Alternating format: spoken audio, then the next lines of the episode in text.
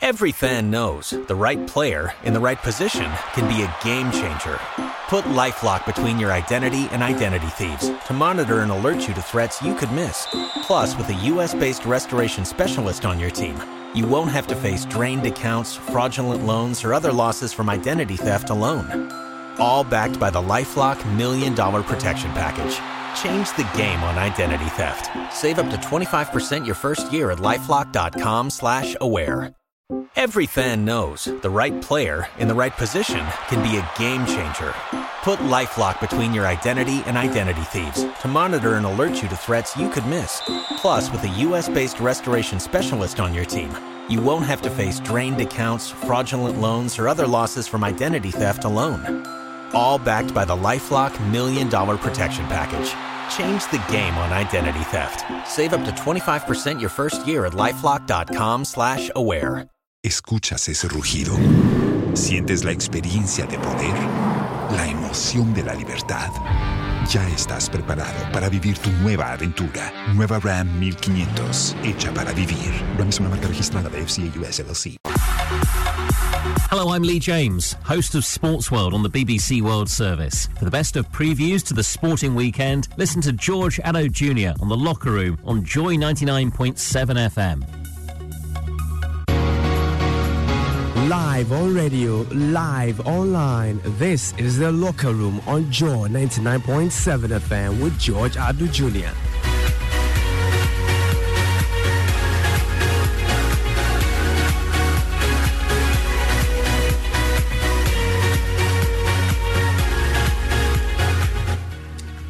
Thanks for staying with us on the locker room on Joy 99.7 FM. And we have a perfect blend tonight the very latest in the world of sports, a preview to the weekend, and the first of the BBC's Match of the Day Top 10 series till the new football season begins.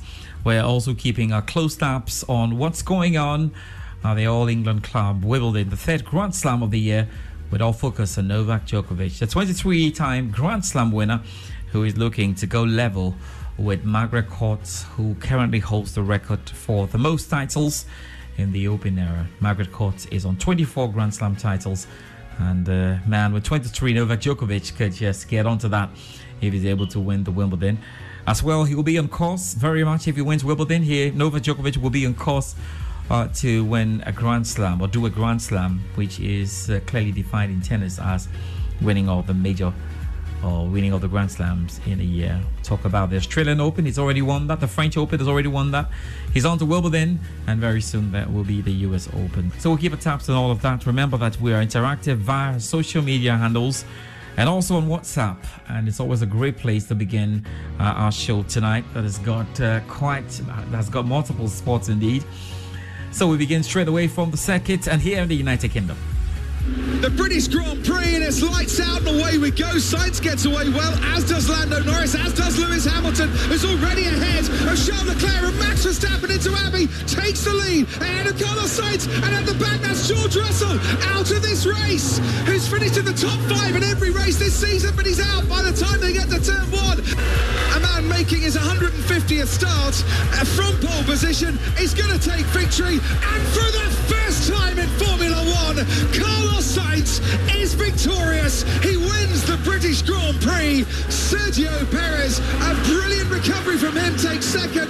Lewis Hamilton's on the podium for a 13th time here at Silverstone. Red Bull are seeking a record equaling 11th consecutive victory this weekend, but the British Grand Prix is a race the team have something of a kiss in. The Milton Keynes based team have only won the British Grand Prix on three occasions and have not tasted success since Mark Webber's win in 2012.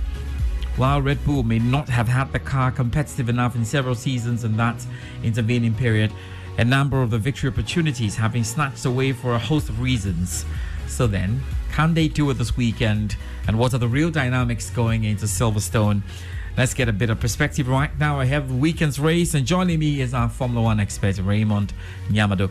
Thank you very much, Raymond, for your time. We head to Britain, uh, very much where I'm seated where new tires as Pirelli is set to introduce a revised construction of their 2023 tires, which will be used for the rest of the season. Vis-a-vis the tires which have been used from the start of the season, how different can fans expect the new ones to be?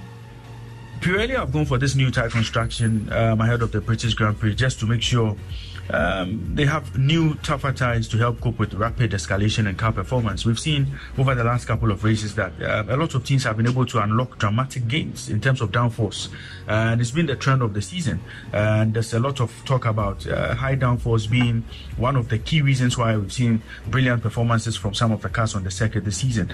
Now, you also look at the fact that when we went to Miami, uh, we saw a lot of lap improvements in the Miami, and Pirelli I've actually sat back to analyze the performance of the cars and realized that they have to catch up with the pace.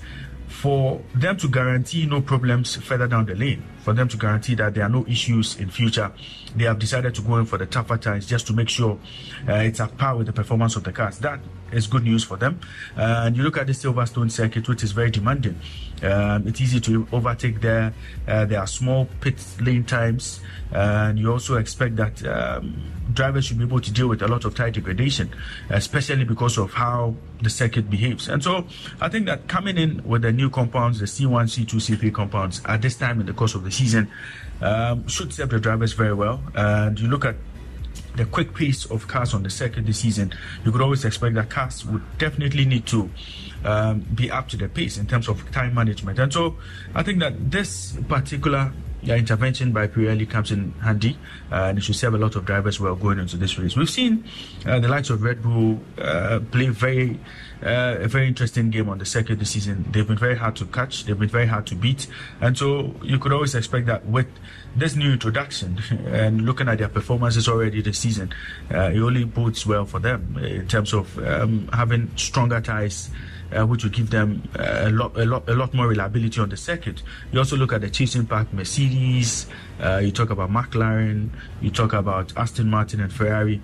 They would also be excited about the new tires because in this particular race at Silverstone, uh, the one-stop strategy would be adopted by most of the teams, and we'll see how things pan out for them. But I think that it gives a lot of drivers a level playing field going into this weekend's race, and I don't think that uh, the new tires would particularly particularly favor a particular team uh, in, in, in, the in the contest. So, a uh, pretty interesting weekend to look forward to, and we'll see how things pan out in terms of how that tire strategy works out for all the teams. Probably the happiest person returning to Britain will be Carlos Sainz after last year's heroics to win the first Grand Prix. But he could be a little weary considering how the season is panning out.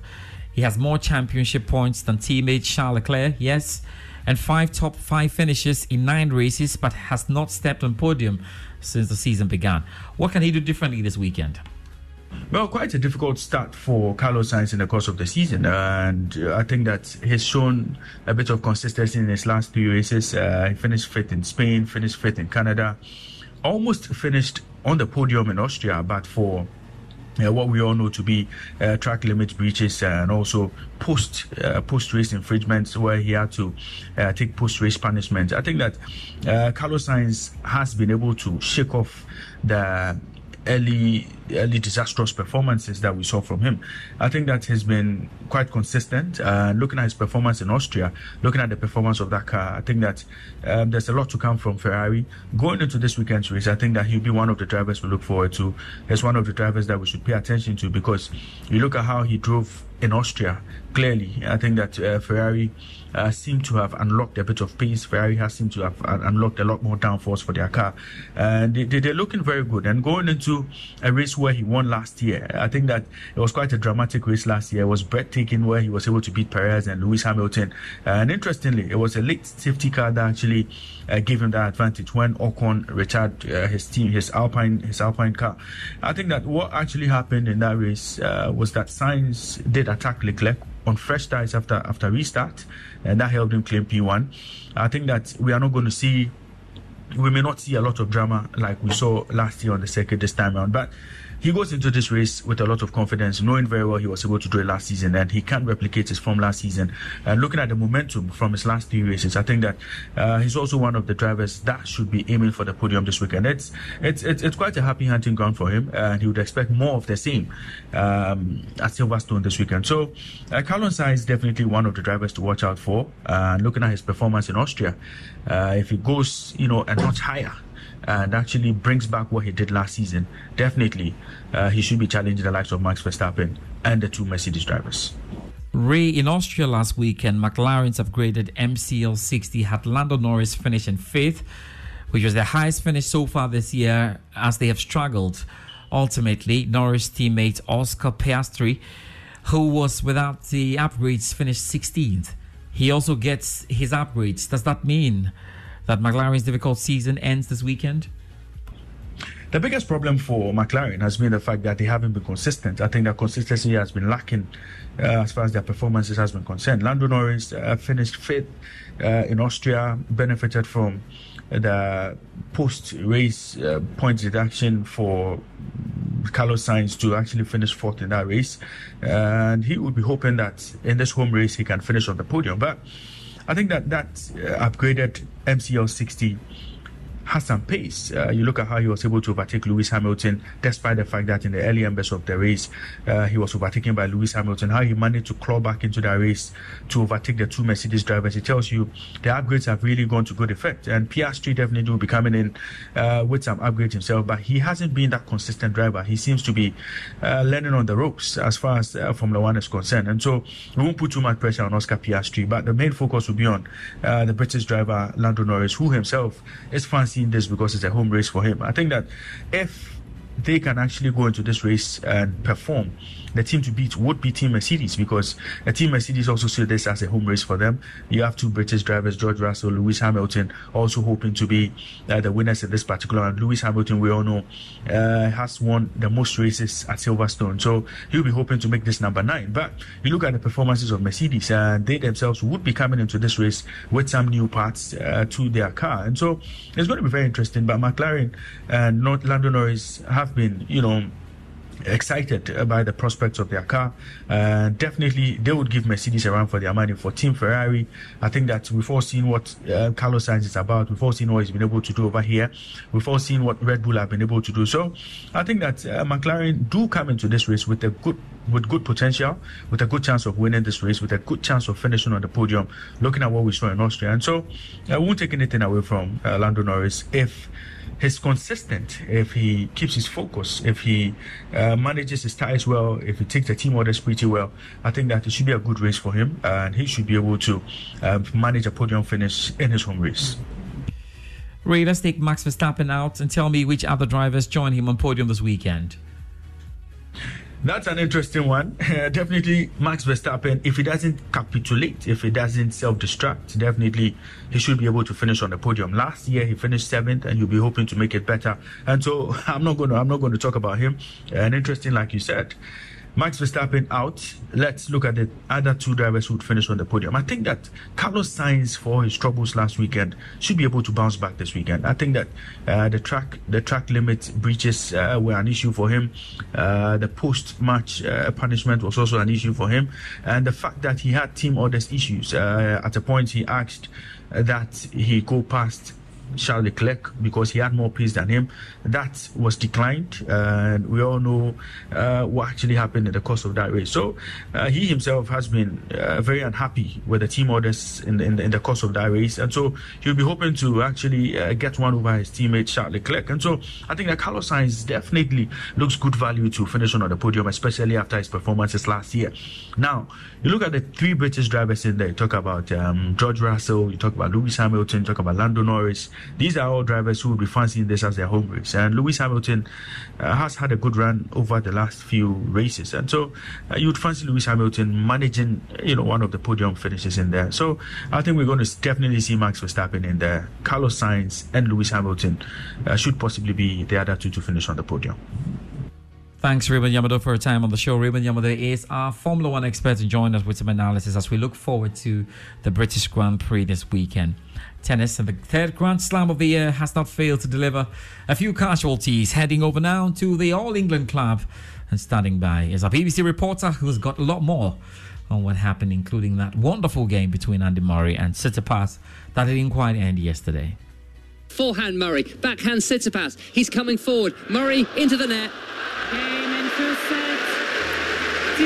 That was some set of tennis by Stefanos Tsitsipas. He's Tsitsipas with a forehand. He's putting plenty of heat on these shots, but he's set point down. Oh, oh no, no, no, no, no. Murray slipped, and my immediate reaction was he'd hurt his groin. Carey waits. Woakes goes in. Bowls. to It's it. Oh no! He's dropped in. Another one goes down. Joe Root has dropped another one. Room lashes it into the air. He's out. He's hauled out the cover. He's chipped the ball. There goes Wood. And Bolston very full. And he's bowling. Played on. Full ball outside the off stump. And Mark Wood, where have you been? Liam Broady with a monumental upset. Five sets it took to take out the world number four. The wild card from Stockport ranked 142. Takes out the biggest name so far in this championship. What a spectacular performance. A forehand winner from Boulter. It's a screamer. Brilliant shot right into the corner. Perfect way to close out this second round match and make the third round of Wimbledon. Katie Boulter. Duckett slashes at one and is caught at first slip. Wide outside the off stomach, got big on him. Bowls, all that's edge, and caught at first slip. Crawley's gone. It's been an exhausting day, I must be honest. Absolutely action packed. We've seen everything. And it's ended with England on 68 for three, so they're 195 behind. Forehand Murray, backhand Tsitsipas. He's coming forward. Murray into the net. That was some set of tennis by Stefanos Tsitsipas. He's won it on the tiebreak by seven points to three. Good first serve. Forehand long from Tsitsipas. The famous old centre court roar. Murray's pumping his fist. He played a virtually perfect set there, given the context of the match. What's going to happen now? Armstrong is talking to referee to Oh, umpire orally taught. It's done. Tsitsipas put his rackets away.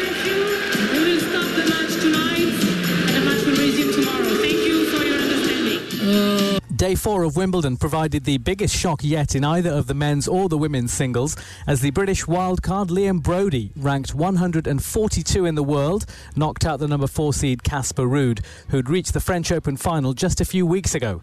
The centre court crowd roared on another Brit late into the evening, a more familiar Andy Murray this time. The two time champion continues to defy the odds at the age of 36, and after several operations, he's back on the court. He leads fifth seed Stefanos Tsitsipas by two sets to one, a match that will resume on Friday.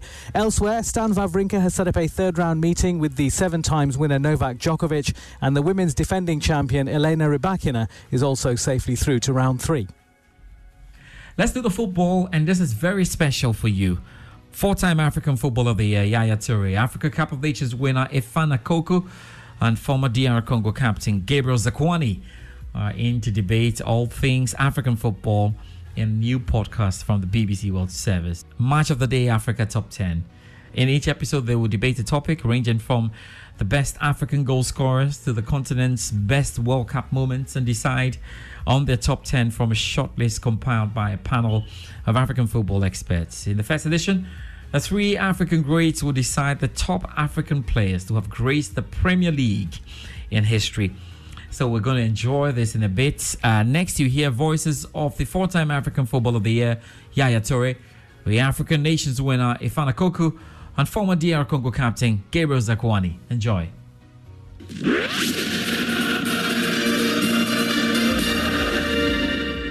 We're looking at our top 10 African Premier League players.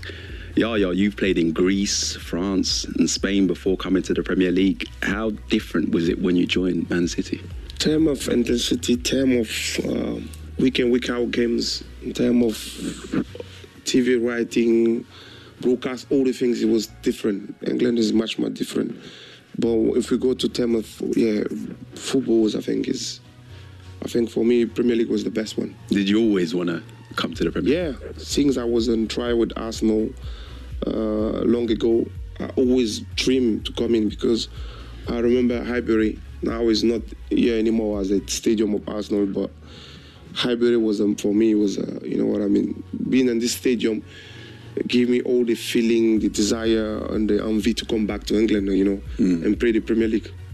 Yeah, for news involved in the very first Premier League season. yeah. How was that? uh, I didn't quite have the feeling for it. What what I mean by that is because I was playing at in a lower division at the time, so I only joined uh, just after halfway in the season. I joined Norwich, and it just seemed like a natural evolution for me. Everything was new, you know, the whole package or the way the Premier League was packaged at the time was different to what we've seen in English football before.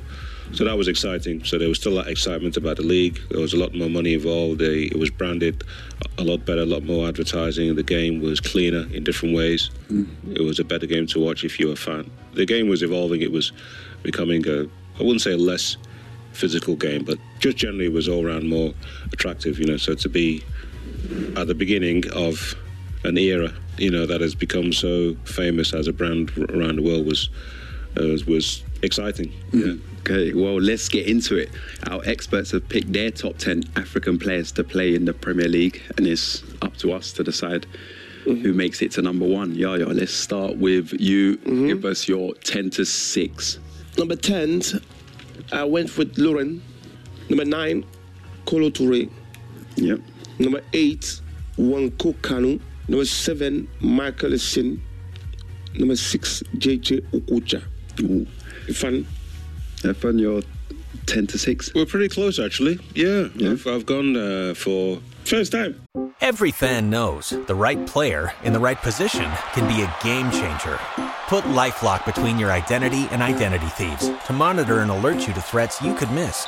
Plus, with a U.S.-based restoration specialist on your team, you won't have to face drained accounts, fraudulent loans, or other losses from identity theft alone. All backed by the LifeLock Million Dollar Protection Package. Change the game on identity theft. Save up to 25% your first year at lifelock.com slash aware. Los mejores viajes nacen en la carretera. Pero este comenzará en tu mente. ¿Escuchas ese rugido? ¿Sientes la experiencia de poder? ¿La emoción de la libertad?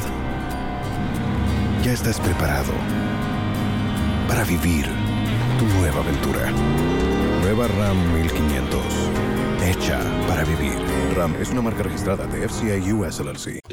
oh yeah, I've, I've, gone for Lauren, who's uh, who's at number ten. Okay, um, good. That's good. so we can agree on that already. We can agree on uh, that. Lauren's at ten. I've gone for Torres Senior Cola at yeah. number nine. You see that? Um, Quite close, eh? Kanu at number eight. Oh, oh, wow. you get it. this is easy. Somebody copied me, I'm sure. uh, Okocha at number seven. Did you want number six as well? Uh, coach at number six. Michael is in number seven. I've oh. got them the other way around, so I've got Okocha at number yeah, so seven. he's got Okocha at seven, and, and then I've Michael got Michael Essien at, at, number six. Some very, you know, some big names there. Some guys who are extremely successful, all different players. You know, we've got a great list, you know, from 10 to 1 mm. in terms of variety, styles, uh, national. Let's just touch on Lauren. You both got him at 10. I know it's a, it's a tough list. But um, yeah, what did he bring to the Premier League? Lauren, I always thought played with, with great character. Mm. He was uh, somebody who seemed to have that real edge, that mental edge. That uh, intelligence as well, smart yeah, experience. A very a very simple player in many ways you wouldn't say there was one outstanding quality that he had. You know, you wouldn't say that he was a brilliant tackler. You wouldn't say that he was super fast. You wouldn't say he was particularly strong. He was reliable, though, wasn't he? Yeah, oh, yeah, he was reliable. You know, otherwise he wouldn't have played for Arsenal. you know, in the, in that era. And you know, many caps, you know, for Cameroon, successful at international level. He was a guy who he was just very solid. You know, you couldn't mark him down and say that he was, he was only a five out of ten in terms of defending. No, he was a bit like Kolo Toure in a way that um, he recovered well. He was a guy who was, you know, who had these like fast feet. So if a player made a mistake around him, he was he was able to cover them, which is I think is one of the great attributes of a defender. Is that not only that you you carry out your own job, but you're always aware that people around you might make mistakes. You know, you have to be quite pessimistic mm. when you're a mm-hmm. defender. That you know, that's one thing I uh, I've, I've learned over the years is that good defenders have an eye for their teammate all the time, mm-hmm. all the time. Yeah, for, for me, in terms of uh, Lauren, I think the best defender have to be able to make low mistakes, take less risk, mm. and be, be more competitive. And then obviously followed by your brother, Kolo Toure, nine, who you both agreed with. Mm-hmm. Um, I think a lot of what we've said about Lauren is kind of similar. Yeah, to, I agree. To Kolo. Yeah. yeah. I think Kolo was a great recoverer of himself. Mm-hmm. If he made a mistake, you could see he had the speed and Yeah, yeah. determination to get back, and people are alongside him also. If they made a mistake, he was someone you could rely on. Well, okay, I'm not as quick as him, but he can cover me. He could play a centre half. He could play uh, right back also. You know, a, a versatile player. In the end, I think his best position is as a central defender. But once again, he was a guy who could be relied upon to have those high level performances week in week out. Mm, as we're talking about obviously Premier League players, I mean, he went on and he won the league for two different clubs. Yeah. So I think there's not many African players that can say that. It's not just, I know we think about his early days at Arsenal, but he did keep that level up, you A know, long time. consistently Yeah, for a long time, time. And I, I think when you're not a player that maybe the tricks and flicks or mm. scoring all the goals, it goes under the radar. But I think Kolo Toure is one of them players. When you look back, I think you appreciate him more now than maybe at the time. Yeah, Arsenal, Yeah. Man City, mm. and Liverpool. Your CV is, is right at the top in um, in England. You know, Celtic and end. But yeah, you know, you can't get higher jeez. He playing the he playing the big clubs. This guy, to be honest. He was the better player at, at home. You too. no, but the, the stats stay by themselves. You know what I mean? Like in fact, the personal achievement and collective personal. You have to agree with me. Was he better I win, you? Who was I win better? four Ballon d'Or Africa in a row. even even the, even the big Samuel done did that. That's a Your pho- massive achievement. Your phone is ringing. I wonder who's calling you. No. It's your brother calling you. No, no, no, no. No, the thing is, the thing is, in terms of Kolo, Kolo, uh, uh, personally, Kolo, I think Kolo was, was much better than me.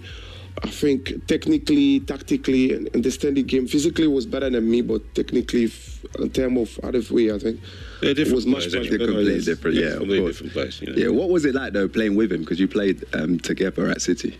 No, it's, it's quite difficult. He, he's quite commanding, uh, discipline. Does he moan? Most of the time, because you know, actually, when you play with the defender like uh, Kolo, Rigobert Song, Taribo, this big defender, this experienced defender, you know what it's about. Because me, I played with uh, Thuram when I was in Barcelona. I think it will be easier, but it was the most difficult one. Always shouting, rah, left, right, left, right, come back, stay, yeah, yeah, stay, don't go. Say, man, oh, I don't get paid to just uh, listen to you. Protect you, man. Let me play, you know. and it was difficult, you know what I mean. When you play I'm among among these people, you know, they're so disciplined and they're so like, uh, uh, you know what I mean, commanding the fact that. Uh, when what the what the message coming from the coach or from the guys around or the staff, they want to follow the rules. You know what I mean? Don't let him go too fast. Tell him to stay here. Okay. Defender's job. When you're running, eh, no, no, no, come here, you know. and- Always cautious. Now, as a defender myself, I do understand what, because it makes our job easier. You know, when you stay in your position and you don't have the license. So You see, defenders don't like to work. they always want somebody to help them out, protect protection, protection. That's all they want. You both went for Kanu in eight. Yeah, I think Kanu for for me, yeah, probably about right looking at the list, uh, but he did have a big impact. Yeah, he did. He was one of those guys who had a bit of a reputation coming from Ajax. I think it was clear that Arsene Wenger, from what I remember, wanted somebody who could replace Dennis Bergkamp. Bergkamp was coming towards the end of his time at Arsenal, although they played together for a bit. I don't know how long, maybe a season and a half, maybe two.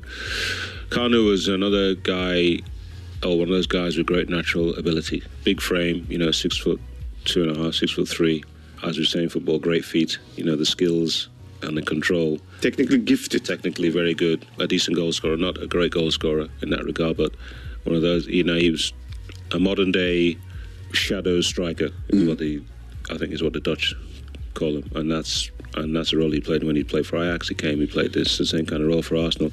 So yeah, you know, he complemented, I think, a lot of the Arsenal players at the time who had, you know, people like Wiltord and uh, Pires, Henry, you know, different skills. Kanu gave that control in the middle of the park that allowed those guys to run around him and do the things that they did. So Kanu's um, impact probably lessened because there were so many other great players at Arsenal.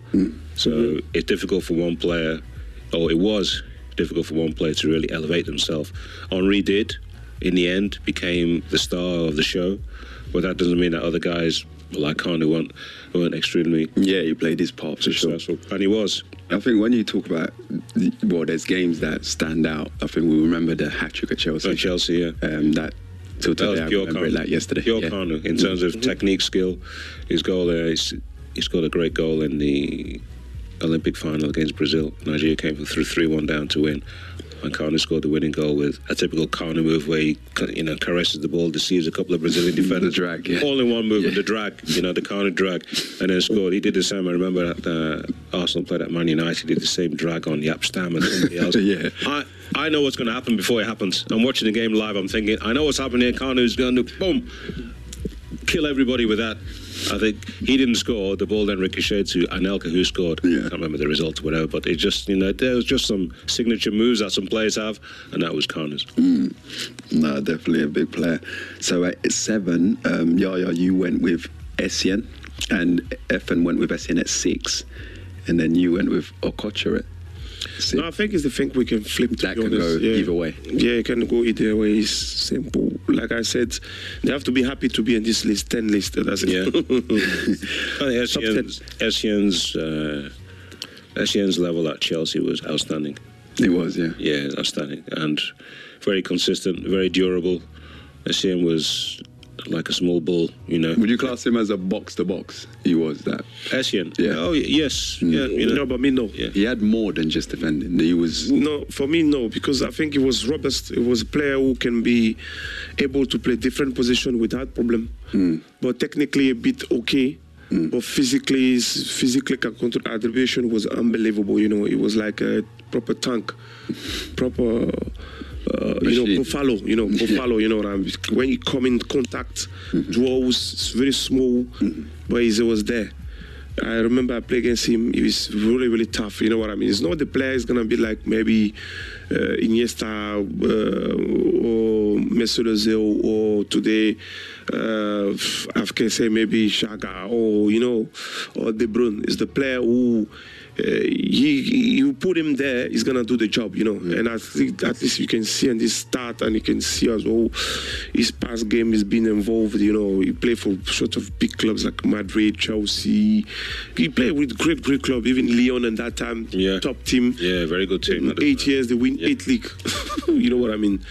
And the row, no, and uh, he, had, like he had a good strike on him, though. I think he had a bit more than just. Yeah, no, but and Just time when they score, yeah. because the thing when you when Gabi you're saying box to box, yeah, he can do that, but at time it was quite restrict. You know. Yeah, yeah, no, Because I- box to boxes feel like when I said box to box is that someone can be able to travel with the ball and arrive and score. Mm. That's how me I identify box to box. But you you have a P players can travel without the ball. But you, you can say Ballack is box to box players. I don't I don't know, and I don't think so.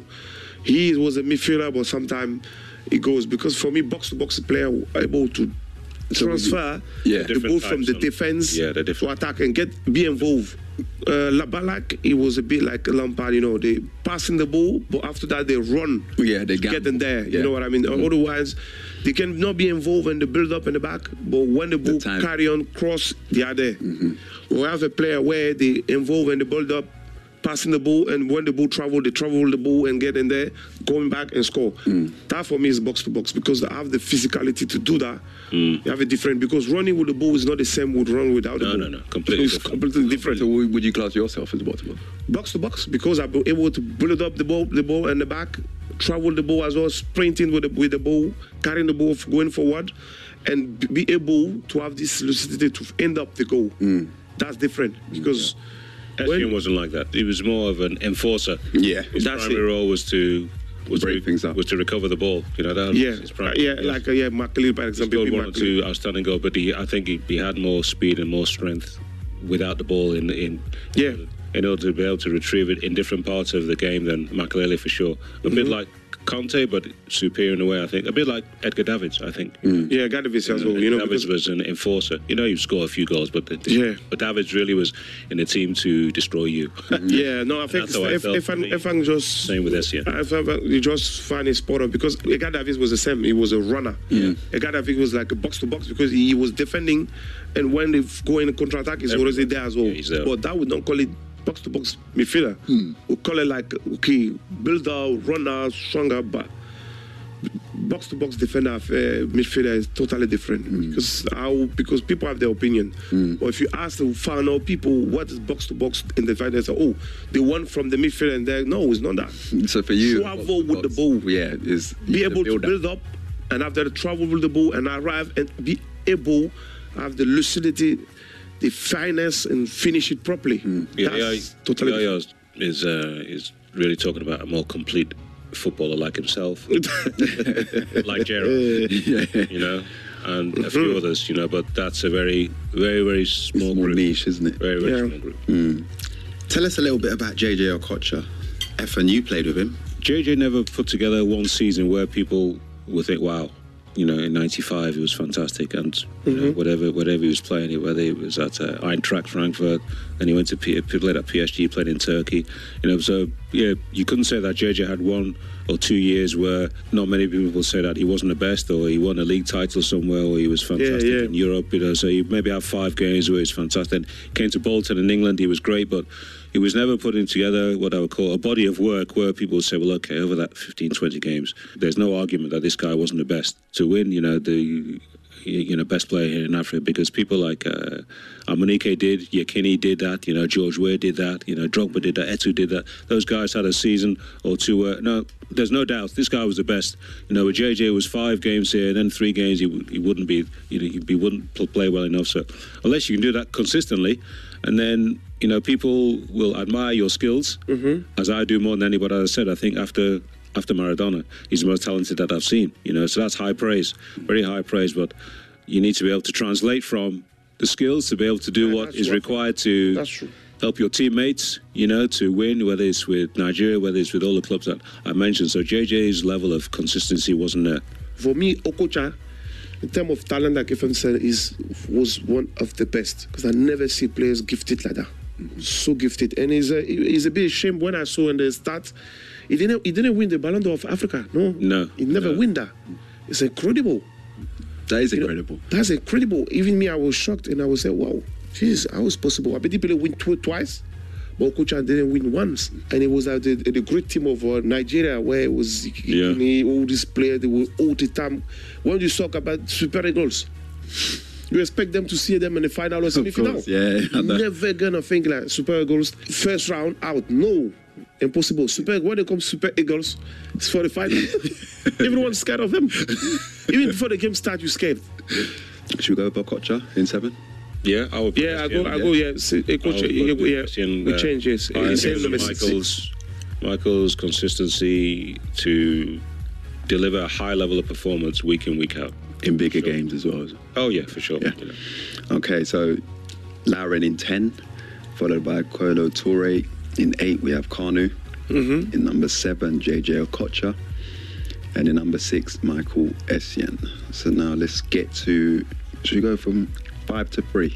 Yeah, yeah. Okay, five. I go Riyad Mahrez. Four, Yaya Toure. Three, Mohamed Salah. And that, and that day, you can swap it anyway. It doesn't matter. Now let's go. Let's hear Efan's. We're almost there. We're, we're, we're almost uh, almost agreed. I've got Mahrez at number five. Oh, that's another one. Salah at four, and Yaya at number three. it's quite close this one. Yeah. No, I, find, I think we, we I call him. Something happened. yeah, so Mahrez at five. In terms of top 10 African Premier League players, he definitely deserves his spot in there. Mm. Oh, top five isn't so. easy. Yeah. But yeah, Mahrez, I think he's probably a player that when he came to to the Premier League, I didn't know much about him. I didn't know anything about him really. Um, but Leicester remember that season that he had, arguably the best player in the league at that in that season, and he's kept the level up. I don't think. I think maybe what goes against him is. Um, at Manchester City now, he's probably not the first name on the team sheet, not the main player, but he still contributes. He's still delivering the goods every time he plays, really. Yeah, I think at Man City, there's probably only, you know what, I was, I was going to say four or five people at Man City who are on the team sheet every week. Mm. But that's really not over the years. It's been a goalkeeper. And I'm trying to think who else you would actually say was certain, certainly play every week. Dias, recently, mm-hmm. he's had a couple of injuries. De Bruyne, most of the time and all the time. Mm-hmm. So Mahrez is in exalted company. Yeah, he's he's with those guys. Bernardo Silva, Aguero. The last year he was there, wasn't playing all the time. Haaland now plays every week, but most of the guys don't. You know, there's no guarantee that they'll play. Mm. You know, Mahrez is is with a very very. Uh, he's with an outstanding group of people who play a lot, mm. and as you said, the level has not dropped. I was a bit surprised actually when he went to Man City. I was thinking I wasn't sure, you know, that I wasn't sure he would get enough game time. Mhm. I wasn't sure that he was. He, he had enough energy to play Guardiola's style to be able to defend to do all the things that's required of a wide player, you know, playing under Guardiola. But he's not dropped his level. The quality is there. We know he showed that with that brilliant, you know, season or two playing for Leicester. Uh, the ability to score, the ability to supply. His game has been simplified a little bit, and uh, he doesn't have the free reign that he had at Leicester when he proved himself. Um, but you know, that's credit to him that he's at a bigger club now. The mm. expectation is greater. And the volume of goals actually has increased. You know, mm. one season scored 20 something, two years ago, 20 some, 24 mm. goals, I think, round about that for Man City. So to be doing that when you're not guaranteed a place, when you're in and out of the side, is very, very impressive. Uh, Amari's gifts are clear, and it appears that we will see longevity with him. Yeah. It appears we're going to get that 10 years plus at this level. is fantastic. Along with Salah, two of the most outstanding players for, for in African football. That's why they're in the list. Uh, certainly the top two from from North Africa. Yeah, I mean, Mahrez, is his first touch, when there's that diagonal, that first touch, uh, always stands out for me. Yeah.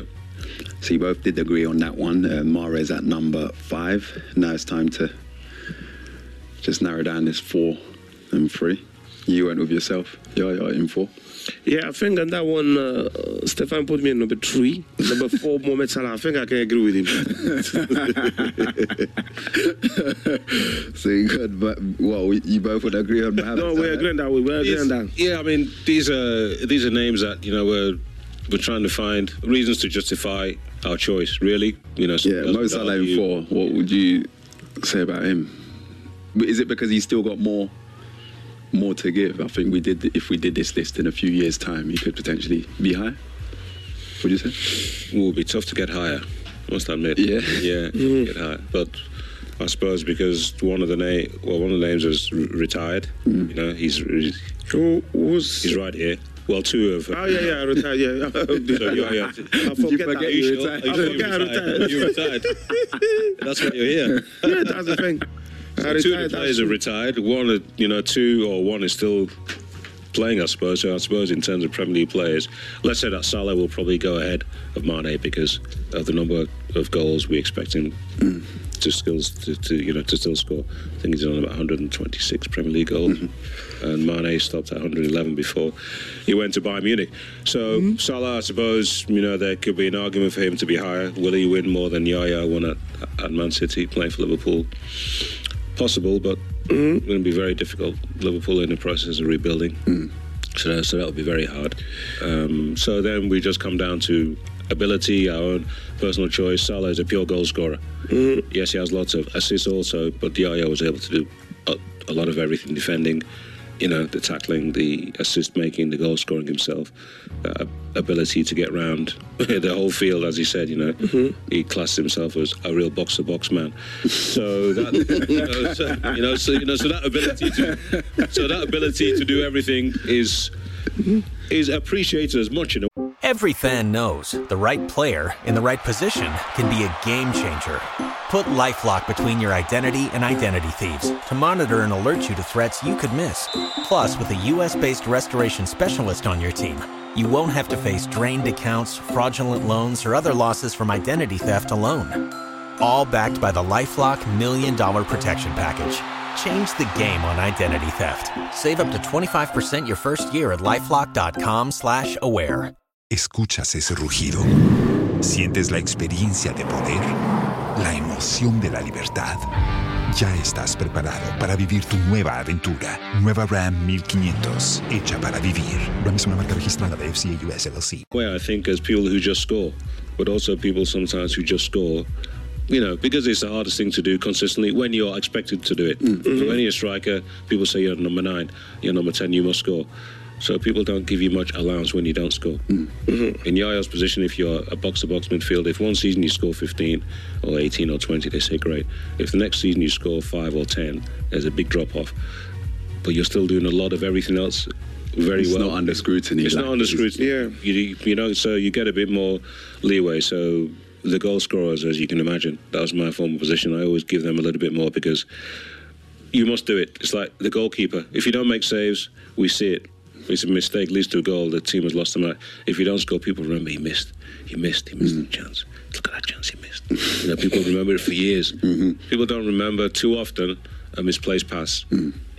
from the middle of the park. Unless you really scrutinise the game as your team, you remember. I remember the build up to that goal or how we conceded or how we scored. But fine margins here. Yeah, that one could have gone either way. So I think Yaya's mm. happy that oh yeah agreed with Mo Salah in four. I agreed. Yaya Toure in three. Let me just recap before we get back to our top two. So we've got Lauren in ten, Kolo Toure in nine, followed by Kanu, JJ Okocha in seven, Michael Essien in six, followed by Riyad Mahrez, mm-hmm. Mo Salah in four, and Yaya Toure in three. So we're down to our top two. And uh, I think, yeah, let's go, Yaya. Yeah, my top two was Sadio Mane, number 2 and number one, Didier Drogba. We agree. Ah. we agree. that is nice and easy. So Sadio Mane in two and Didier Drogba. Number Efan, we agreed. This this one we agreed easily. This was good. It was really good. It was easier to do because It those was- guy are. But what, what makes Mane number two and not number one? Ooh, that's complicated. No, it's not complicated. I think Drogba, what he does, hmm. uh, the impact he have in the Premier League for this year's, you know, as a as African coming in Europe, especially Chelsea in that time, where that period where Mourinho was coming with, they were, they were talking about the, the special one after that hmm. Drogba coming, it was incredible, you know. It, it was nice to see, to be hmm. honest, you know what I mean, because Chelsea introduction in the Premier League was a big fact that Before it was uh, United Arsenal, but when Chelsea, Abramovich, uh, Mourinho, special one, Drogba coming is like thing would change. The balance was like yeah. shifted. It was incredible. When Drogba, he was always gonna stand like the African striker was able. Big occasion games, goals, uh, big moment for Chelsea. He will be remembered for as long as possible. You know, even end up a legend of Chelsea and his impact on the football club, not only only in football club, but in the Premier League, is huge. Mm, and he seems one of them players that is on and off the pitch. Yeah, he did a lot as well. That's that. That's I forget that part. Yeah, you know, for the countryside and the clubs as well. He was involved with the club in in, in, in that show. He- no, he was brilliant. Nobody's had a greater impact on one football club or in, or in one league mm-hmm. than Drogba. Mm. In my mind, he's number one mm. in terms of the influence that he's had to transform a club that was 25 years ago. Chelsea used to finish 10th, 12th. Mm. Chelsea were relegated not too long before that. Chelsea were just seen as a decent sized club. Chelsea were no big club. Things changed in the late late nineties for them.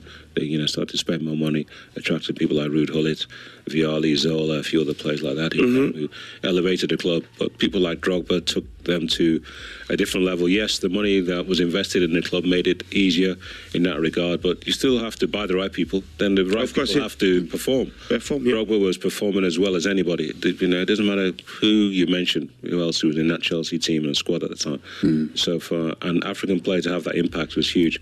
Mane's impact has been different. He's not finished yet. And he's, not, finished, yet. That's Yeah. why he's the Yeah, but Drogba, But I think most non-Africans mm-hmm. see Drogba as the number one African player of all time. Really, Yeah, he's always up. they do. They do. Mm-hmm. They see him because the Premier League is what they watch, is what they see. So they see or saw less of George Weah. They saw less of Eto'o. He came to Chelsea when he was late, you know, towards the end of his career, and at, at, uh, at Everton also. And they've seen less of Abedi Pele and different players that we we can talk about. Um, but Drogba is the one that they've seen more, and they've seen the impact he's had. As Yaya said, Drogba's big game record is incredible. Unbelievable, Big yeah. game record is fantastic. Yeah. Uh, Mane, just touching back on him, is someone that you admired. Yeah.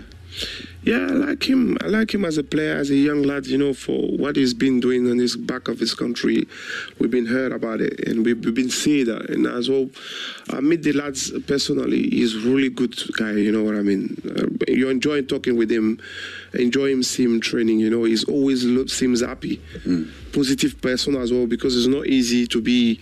I never see someone from first January until 31 of December always smiling, happy. you know what I mean?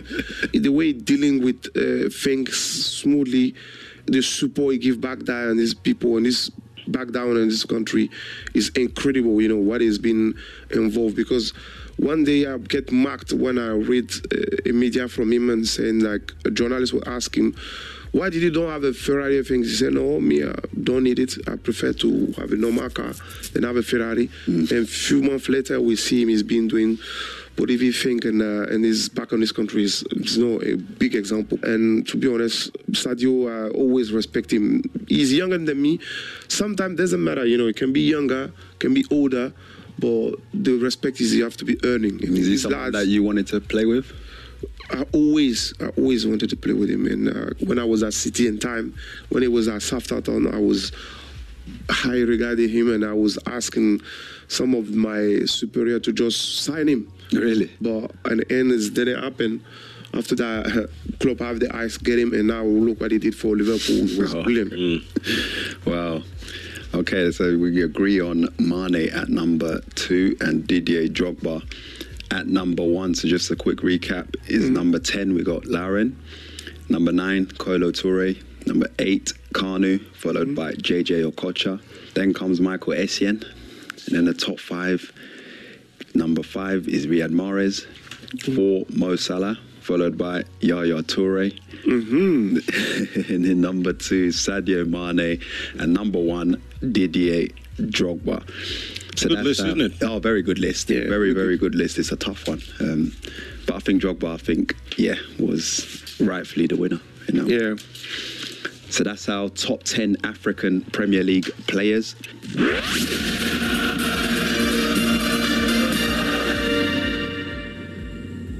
Excellent, excellent, excellent. And I hope you enjoyed every bit of that debate. There's definitely more next week on the uh, Match of the Day Africa Top 10 podcast, which will be coming through on the locker room via heavy production from the BBC, as you know. But of course, the quick lines in football before I leave you. And you know that Arsenal are showing no signs of slowing down in their quest to bolster their squad. And as suspected, following their arrivals in midfield, Granit Xhaka officially left the club to join German side Bayer Leverkusen in a 21.4 million pound deal. Uh, the Switzerland midfielder has signed a five-year deal with the Bundesliga club. Xhaka, who joined the Gunners in 2016, was briefly captain in 2019 and scored 23 goals in 297 appearances, helping Arsenal to win the FA Cup twice and finish runners-up in the Premier League last season. Chelsea were equally busy and saw two key players say goodbye. First, Mason Mount, who finally joined Manchester United and became Erik Ten Hag's first signing of the window. Mount joined on a contract running until June 2028 with the option of a further year. He made 279 appearances, or 279 club appearances, scoring 58 goals and contributing 53 assists. The Champions League winner was Chelsea's player of the season for both the 2020-2021 and 2021-2022 seasons. Another key departure of the bridge saw captain Cesar Azpilicueta end a trophy-laden 11 years at the club as he signed a one-year deal with Atletico Madrid. A 33-year-old Spain defender won every available honor at the Stamford Bridge, including two Premier League titles and the Champions League. As Azpilicueta had 12 months left on his contract, but clearly Chelsea were unwilling to uh, go further with that particular arrangement. And Liverpool FC completed the signing of Dominik Szoboszlai from RB Leipzig, subject to a work permit. The Hungary midfielder became the Reds' second new addition of the summer window after agreeing terms and successfully completing a medical. Following the footsteps of Alexis Mac Allister, Szoboszlai arrives at Anfield after two and a half years in the Bundesliga with Leipzig, where he made 91 appearances in all competitions. And indeed, we'll keep our close tabs on what happens on the circuit in the British Grand Prix in Formula One.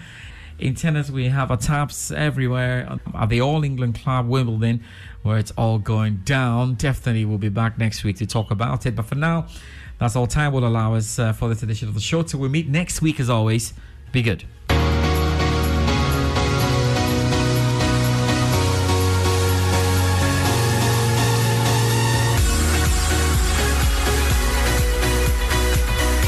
Thanks for listening to The Locker Room on Joy 99.7 FM. The podcast will be available online at myjoyonline.com in 30 minutes. This production was powered by Joy Sports and supported by the BBC World Service.